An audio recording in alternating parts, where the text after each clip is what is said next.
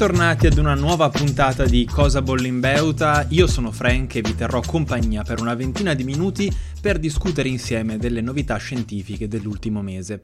Ma prima di cominciare permettetevi di ringraziarvi perché questa è la penultima puntata del podcast, ma siete stati moltissimi a darmi la vostra fiducia e soprattutto il vostro tempo. Eh, Cosa Bollimbeuta è addirittura arrivata al 140 posto tra i podcast italiani più ascoltati su Spotify, anche se va detto per soli 5 giorni, e ha totalizzato più di 1200 ascolti complessivi. Per questo io ringrazio davvero ognuno di voi per la fiducia che mi avete accordato e per le bellissime discussioni che abbiamo avuto poi in direct su Instagram o per messaggio privato su Facebook nella pagina di eh, Amo la Chimica. Grazie, grazie e grazie. Eh, detto questo, però adesso parliamo di scienza.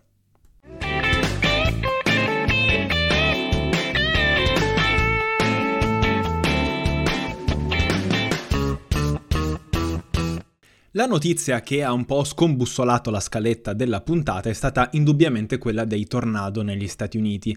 Eh, nella notte di venerdì una serie di devastanti tornado ha infatti seminato morte e distruzioni in quattro stati americani, causando al momento circa 70 morti, specialmente nello stato del Kentucky, ma eh, si teme purtroppo che il conteggio eh, totale delle vittime possa arrivare e superare le 100 unità nelle prossime ore. Eh, il tornado che si è abbattuto sul Kentucky potrebbe essere il più lungo mai registrato, eh, circa 365 km di scia distruttiva, superando addirittura di 15 km il precedente record che nel 1925 ebbe però un esito totalmente diverso, uccidendo 695 persone e distruggendo 15.000 abitazioni tra il Missouri, l'Illinois e l'Indiana. Ma in questa puntata noi eh, non parliamo tanto della cronaca, ma ci interessiamo un po' di più all'aspetto scientifico, quindi come si forma un tornado e soprattutto il cambiamento climatico potrebbe spiegare perché il tornado che si è verificato appunto venerdì notte è stato così violento. Iniziamo dalla eh, prima fase, quindi dalla prima parte di queste due domande e in particolare appunto come si forma un tornado. Direi che possiamo suddividere i processi che portano alla formazione di un tornado in quattro fasi. La prima fase è quella che porta alla formazione di una nube temporalesca. I tornado si possono infatti potenzialmente verificare in ogni regione del pianeta se escludiamo l'Antartide. Eh, mi ha sorpreso vedere come il Regno Unito sia il paese al mondo col più alto numero di tornado in relazione alla sua superficie. Il Regno Unito è piccolo e registra un discreto numero di tornado ogni anno, ma il paese in cui si registra in assoluto il numero più elevato di tornado è rappresentato dagli Stati Uniti d'America e più in particolare sono le grandi pianure degli Stati Uniti ad essere i luoghi prediletti per lo sviluppo di questi incredibili eventi meteorologici che hanno anche ispirato tantissimi film, personalmente Twister forse è quello più rappresentativo e che mi ha fatto anche poi appassionare a tutta la tematica eh, clima e eh, meteorologia in sé. La condizione necessaria affinché si sviluppi un tornado è lo scontro, per così dire, di due masse d'aria con caratteristiche molto diverse. Da un lato aria fredda e secca e dall'altro invece aria umida e calda. Nel caso specifico degli Stati Uniti l'aria fredda e secca proviene dall'Artico, mentre l'aria umida e calda invece proviene dal Golfo del Messico. Quando queste masse d'aria si scontrano, L'aria fredda, più pesante, spinge l'aria calda, più leggera, verso l'alto. L'aria calda, a questo punto, essendo sollevata ad altitudini maggiori, si raffredda e quindi condensa. E questo è uno dei modi con cui si può sviluppare un temporale. E in effetti lo sviluppo del temporale, come vi dicevo, è la condizione necessaria perché si possa poi formare in un secondo momento il tornado. La seconda fase la chiamo io un po' come la fase del girarrosto, perché non è sufficiente che vi sia uno scontro tra masse d'aria calde e fredde per lo sviluppo di un tornado, altrimenti avremmo tornado in continuazione. Occorre che ci sia anche un'altra condizione che venga verificata, e cioè che la velocità del vento aumenti progressivamente con la quota. In gergo tecnico si parla di wind shear, quindi quando la velocità del vento ad una determinata quota è maggiore della velocità del vento alla quota immediatamente inferiore. Quando questa condizione si verifica, l'aria all'interno di questo sistema temporalesco inizia a ruotare orizzontalmente al terreno, proprio come un girarrosto e possiamo quindi chiamarlo come una specie di girarrosto di vento? E poi arriviamo nella terza fase che, sempre rimanendo in ambito culinario, è la fase kebab. Eh, infatti questo eh, moto di venti rotatorio eh, su un asse, intorno a un asse orizzontale, diventa verticale. Quindi i venti non si, passano da muoversi intorno a un asse orizzontale a muoversi intorno ad un asse verticale, proprio come il rullo di un kebab. Il passaggio da una rotazione delle masse d'aria intorno ad un asse orizzontale a una rotazione intorno ad un asse verticale è causato dalla continua risalita di aria calda dagli strati più bassi dell'atmosfera. E questo porta alla formazione di un sistema che viene definito supercella. Infine, la quarta fase è quella del touchdown, è quella della formazione del tornado eh, a tutti gli effetti. Quando ci sono infatti delle correnti di aria discendenti all'interno di questo sistema di supercella, queste correnti d'aria discensionali spingono i venti in rotazione, quindi il rullo del kebab per intenderci, a scendere verso la superficie e quando questi venti toccano il suolo si ha la formazione del tornado vero e proprio. I tornado negli Stati Uniti sono circa mille ogni anno e per la maggior parte sono piccoli e di breve durata. Eh, tendenzialmente la stagione dei tornado va tra marzo e giugno, per questo motivo insomma vederli a dicembre è stato piuttosto inusuale. Ma il motivo per cui si sono sviluppati appunto in questa stagione è probabilmente da ricercarsi nella forte e anomala differenza di temperatura tra le masse d'aria calda e umida, quindi quella proveniente dal Golfo del Messico, che era tra i 15 e i 20 gradi addirittura superiore rispetto alla media stagionale, e quella invece fredda proveniente dall'Artico o dal Canada. Chiarito l'aspetto quindi su come si forma un tornado, sebbene vi siano tantissimi altri punti oscuri che i ricercatori stanno cercando di chiarire e che di fatto eh, limitano anche le capacità predittive su quando, dove e soprattutto con quale intensità si verificherà un tornado, la domanda che mi sono fatto è stata, ok, ma in uno scenario di riscaldamento globale ci saranno anche più tornado? E se sì, o anche se il numero dei tornado rimane lo stesso, saranno anche più violenti? Per rispondere a questo quesito occorre fare un piccolo passo indietro e capire che cosa significhi attribuire un certo fenomeno al cambiamento climatico. In linea generale, lo sappiamo, ci sono eventi che stanno diventando sempre più frequenti con l'aumento delle temperature medie globali. In particolare c'è un'alta conoscenza del ruolo che il cambiamento climatico ha nell'aumentare la frequenza di eventi di freddo o caldo estremo e si riesce con un'elevata certezza a attribuire o meno un evento di freddo o caldo estremo al cambiamento climatico.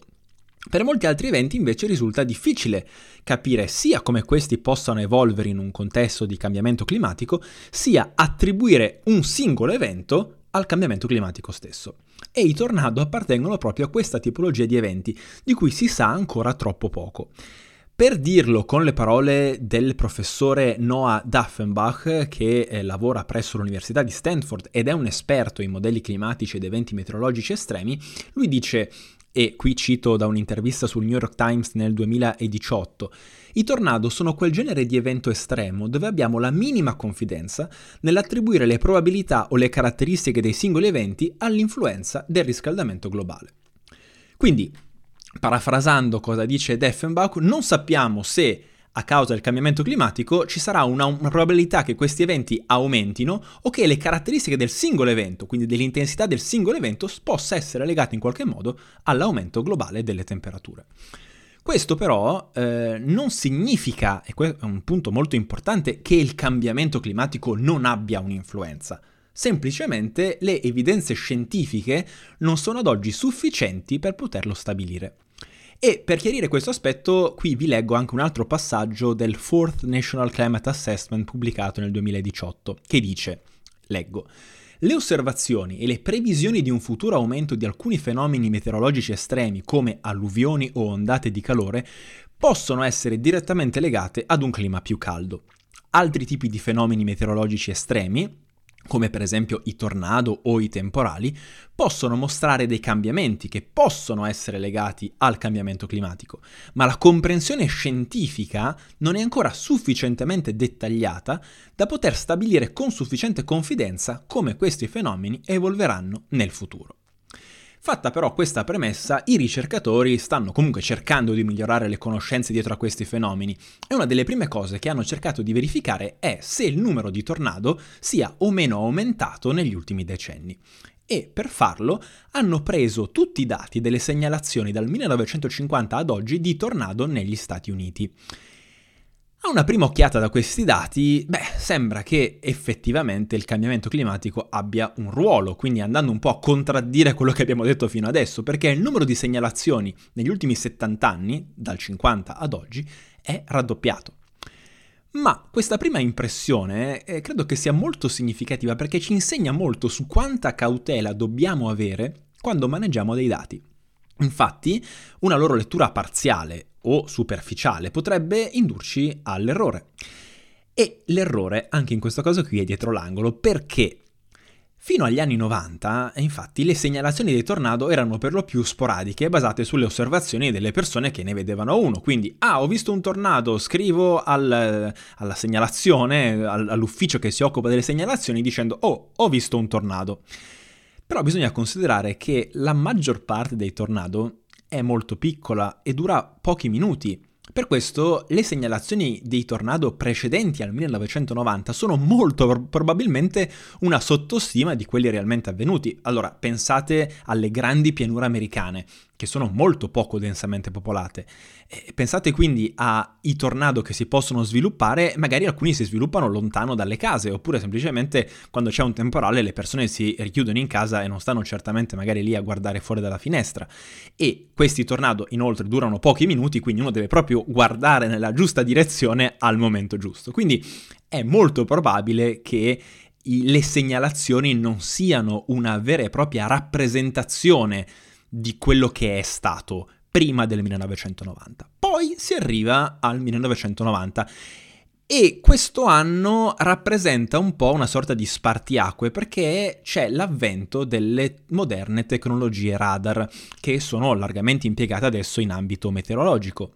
E attraverso il loro utilizzo si è potuto cominciare a identificare un gran numero di tornado anche di piccole dimensioni e anche ovviamente in aree scarsamente popolate e che quindi, come vi dicevo prima, con ogni probabilità eh, non sarebbero mai stati osservati dalle persone prima dell'avvento di queste tecnologie, semplicemente perché non c'erano osservatori, non c'erano persone che potevano segnalarli.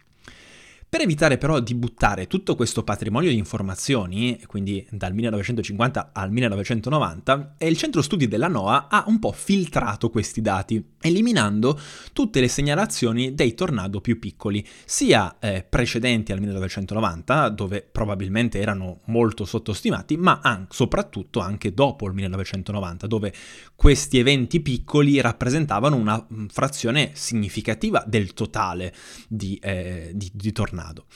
Il risultato è stato quello di una sostanziale assenza di trend nel numero di tornado degli ultimi eh, 70 anni.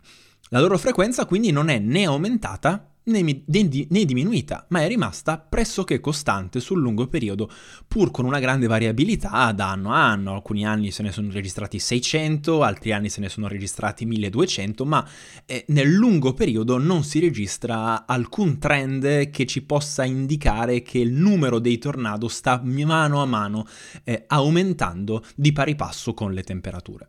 Quindi alla luce di queste osservazioni filtrate, come, come, è giusto sottolineare, quindi rimuovendo una parte ovviamente dei, degli eventi dei tornado per i motivi che vi ho detto prima, sembrerebbe che il cambiamento climatico non giochi nessun ruolo significativo nello spiegare la maggiore o minore frequenza di questi eventi. Anzi, se filtriamo ulteriormente questi dati, scopriamo che i tornado più intensi, quelli con gli effetti distruttivi più importanti, siano siano in debole diminuzione nella loro frequenza. Ma eh, un recente studio pubblicato su Nature ha osservato una stranezza che per certi versi lascia la risposta alla domanda il cambiamento climatico gioca un ruolo nella frequenza dei tornado molto aperta. Infatti i ricercatori hanno mostrato come il numero di giorni in cui si verificano i tornado negli Stati Uniti è globalmente diminuito a partire dagli anni 80, ma al tempo stesso il numero di giorni in cui si registrano almeno più di 30 tornado è in aumento. La motivazione fisica dietro a questa osservazione è ancora eh, molto dibattuta, ma ciò che è certo è che non si può escludere a priori che il cambiamento climatico e l'aumento globale delle temperature non giochino un ruolo importante. Vi parlavo prima di attribuzione di un determinato evento al cambiamento climatico. La scienza delle attribuzioni, chiamiamola così, è estremamente difficile perché è legata fondamentalmente a quanto noi conosciamo bene un determinato fenomeno e quanto questo fenomeno possa o meno dipendere dall'aumento globale delle temperature. Abbiamo visto eh, nella prima parte di questa puntata quanto sia difficile capire l'effetto del riscaldamento globale sull'evoluzione dei tornado. Tuttavia, i tornado non sono l'unico esempio di fenomeno la cui dipendenza dal cambiamento climatico è poco compresa. I fenomeni di siccità sono sufficientemente conosciuti e in diverse parti del pianeta sono stati associati con piuttosto grande confidenza al riscaldamento globale. Eh, sono molti, ad esempio, gli studi che hanno evidenziato come la siccità che ha investito la Siria negli ultimi anni fosse legata al riscaldamento globale, una siccità che tra le cause è stata anche alla base della primavera araba siriana e ha portato allo scoppio di una guerra civile che dura ormai da più di dieci anni. Tuttavia, queste associazioni non valgono sempre. In alcune aree del pianeta i fenomeni siccitosi possono tranquillamente continuare a far parte della naturale variabilità climatica. Nella quinta puntata del podcast, rispondendo a Francesco nel Chiedilo a Frank, vi avevo raccontato della crisi climatica in Madagascar. Giusto per eh, rinfrescarvi la memoria su questa vicenda, il Madagascar è uno dei paesi più poveri al mondo, con il 90% della sua popolazione che vive con meno di 2 dollari al giorno, ed è anche uno dei paesi col più alto tasso di malnutrizione al mondo e la sua economia è principalmente fondata sull'agricoltura di sussistenza. Nella puntata passata vi avevo raccontato del fatto che vi fossero evidenze relative al ruolo del cambiamento climatico nella siccità che sta investendo con ferocia il sud del Madagascar. Tuttavia, uno studio molto recente pubblicato ai primi di dicembre dal World Weather Attribution ha smentito questa ipotesi. La ricerca, va detto, non è stata ancora pubblicata su una rivista scientifica, ma i metodi utilizzati erano già stati pubblicati e validati in passato. I risultati di questo studio hanno evidenziato come la scarsità di precipitazioni osservata tra luglio 2019 e giugno 2021 nel sud del Madagascar non è stata legata in maniera significativa al cambiamento climatico.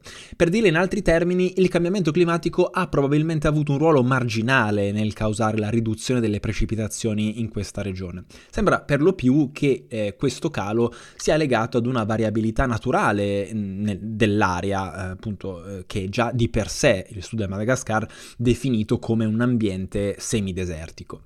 Per questo motivo, afferma questo studio, la vulnerabilità degli abitanti della regione meridionale dell'isola africana non è tanto da ricercarsi nel cambiamento climatico, quanto in altre motivazioni. Eh, tra di esse lo studio ne elenca alcune, tra cui l'utilizzo di metodologie agricole di sussistenza che sono totalmente dipendenti dalle precipitazioni di pioggia e, e quindi questo fa sì che l'ambiente, o meglio le, l'agricoltura, l'approvvigionamento di cibo sia estremamente poco resiliente.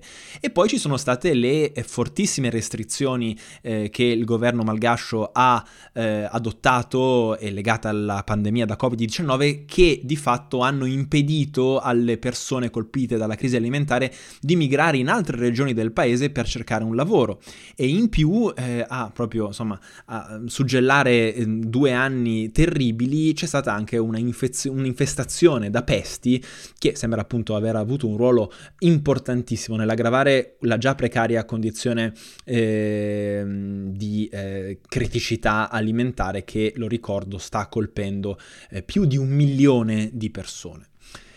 I risultati di questo studio quindi evidenziano come questa regione fortunatamente, tra virgolette, non mostri ad oggi dei segnali di vulnerabilità climatica al cambiamento climatico. E le ragioni di questa crisi sono da ricercare altrove e per certi versi, qui aggiungo una mia riflessione, forse anche una buona notizia, nel senso che è, è forse più semplice porvi rimedio. La frequenza però e la severità dei periodi di siccità nel sud del Madagascar potrebbero comunque aumentare, ma aumenteranno, secondo lo studio, se le temperature medie globali aumenteranno di più di 2 gradi rispetto al periodo preindustriale. Questi risultati però ci devono mettere seriamente in guardia su almeno due punti. Eh, il primo è quanto sia fondamentale contenere l'aumento delle temperature medie globali entro un grado e mezzo rispetto al periodo preindustriale e poi questo disastro umanitario è una sorta di ammonizione su quello che potrebbe diventare la norma nel caso di un mondo sempre più caldo. E per questa puntata è tutto, io come al solito vi ringrazio per avermi ascoltato e se il podcast vi è piaciuto consigliatelo anche ai vostri amici perché sono convinto che eh, grazie al vostro aiuto potremo risalire le posizioni nella classifica di Spotify. Vi do appuntamento all'ultima puntata del podcast la settimana prossima, sarà una puntata speciale e eh, vi invito a seguire Amo la Chimica su Instagram e Facebook per scoprire il perché. Ciao!